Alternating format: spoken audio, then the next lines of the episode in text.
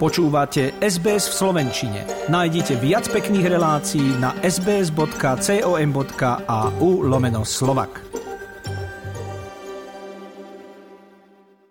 Chladnokrvná vražda dvoch mladých ľudí na Zámodskej ulici zasiahla celé Slovensko. Juraj Vankulič a Matúš Horvát boli zastrelení iba preto, že niekto cítil nenávisť k LGBTI komunite. Postupne sa ukázalo, že vrah je iba 19-ročný Juraj Krajčí. Tento ohavný čin plánoval dokonca niekoľko mesiacov vopred. Jednou z jeho obetí mal byť dokonca aj súčasný premiér Eduard Heger. Po poprave Juraja a Matúša sám vrah písal na sociálnej sieti, že plánoval mieriť vyššie. Podľa manifestu mal plán vraždiť aj rodiny s deťmi politikov, ktoré nemajú ochranku. Brutálnu dvojnásobnú vraždu a postrelenie mladej ženy v Bratislave už polícia vyšetruje ako teroristický útok. Pre médiá prehovoril aj otec mladého vraha. Na prezentáciu si vybral rádio, ktoré prevádzkuje strana LSNS, ktoré šéfuje odsúdený Marian Kotleba. Ten sa v relácii nevyhol ani konšpirácia a z vraha urobili obeď. Kotleba zároveň povedal, že médiá dopredu vedia, aký mal útočník motív a konšpiroval o tom, či to nebolo len prirodzeným následkom straty základných a prirodzených hodnôt. Podľa doterajších zistení prišiel muž po streľbe domov k rodičom. Vražednú zbraň nechal doma a z trezoru si vybral ďalšiu. Obe mal v legálnej držbe jeho otec. S rodičmi mal vraj aj výmenu názorov. Polícia pracuje s tým, že rodičia vedeli o tom, čo ich syn na Zámockej urobil. Špeciálny prokurátor Daniel Lipšic potvrdil, že týmito informáciami disponujú a povedal to na svojej tlačovej konferencii. Aké rodinné prostredie existovalo, to je predmetom vyšetrovania, ja to nebudem teraz komentovať, ale to, čo vieme už teraz je, že mali vedomosť o tej strelbe potom, ako páchateľ prišiel domov po skutku a žiaľ teda túto skutočnosť niekoľko hodín neoznámili policajnému zboru. Informácie, ktoré zatiaľ máme, nasvedčujú tomu, že niekoľkokrát bol na strelnici aj so svojím príbuzným, ktorý legálne držal zbrane. Rozhovor s otcom strelca bol už niektorých účtov stiahnutý. Polícia sa jeho obsahom zaoberá. Na teraz však nebudú k prípadu poskytovať žiadne ďalšie informácie. Na Margo uplynulých udalostí chcela SAS v parlamente presadiť návrh zákona o partnerskom spolužití. Ten však neprešiel. Návrh mal podľa poslancov SAS zlepšiť legislatívu v oblasti majetkových práv týkajúcich sa osôb žijúcich v spoločnej domácnosti. Partnerské spolužitie malo byť podľa návrhu možné uzavrieť medzi dvoma osobami rôzneho pohľavia, ako aj medzi osobami rovnakého pohľavia.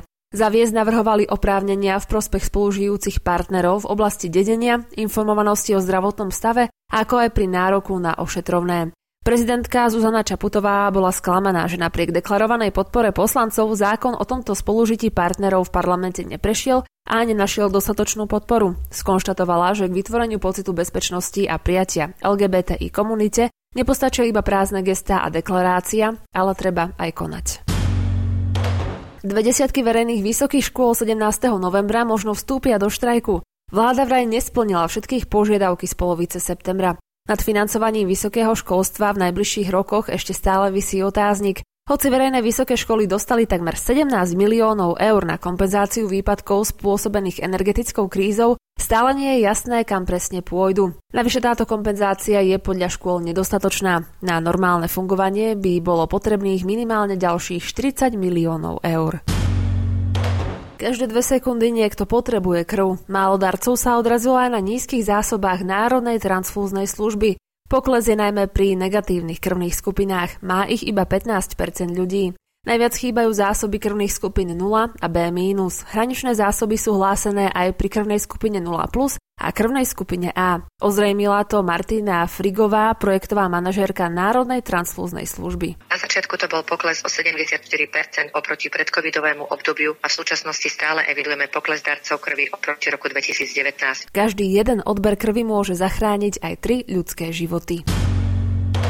Slovenský hokejista Juraj Slavkovský si otvoril strelecký účet v NHL. Svojim premiérovým gólom súťaži pomohol Montrealu k víťazstvu nad Arizonou 6-2 k 29. minúte zvýšil na 4-0 pre domácich. Vo veku 18 rokov a 204 dní sa stal najmladším Slovákom, ktorý skoroval v NHL. Prekonal tak rekord Mariana Gáboríka z dresu Minnesota. Tohtoročný najvyššie draftovaný hráč si v piatom vystúpení pripísal prvý bod v tejto profiligovej kariére.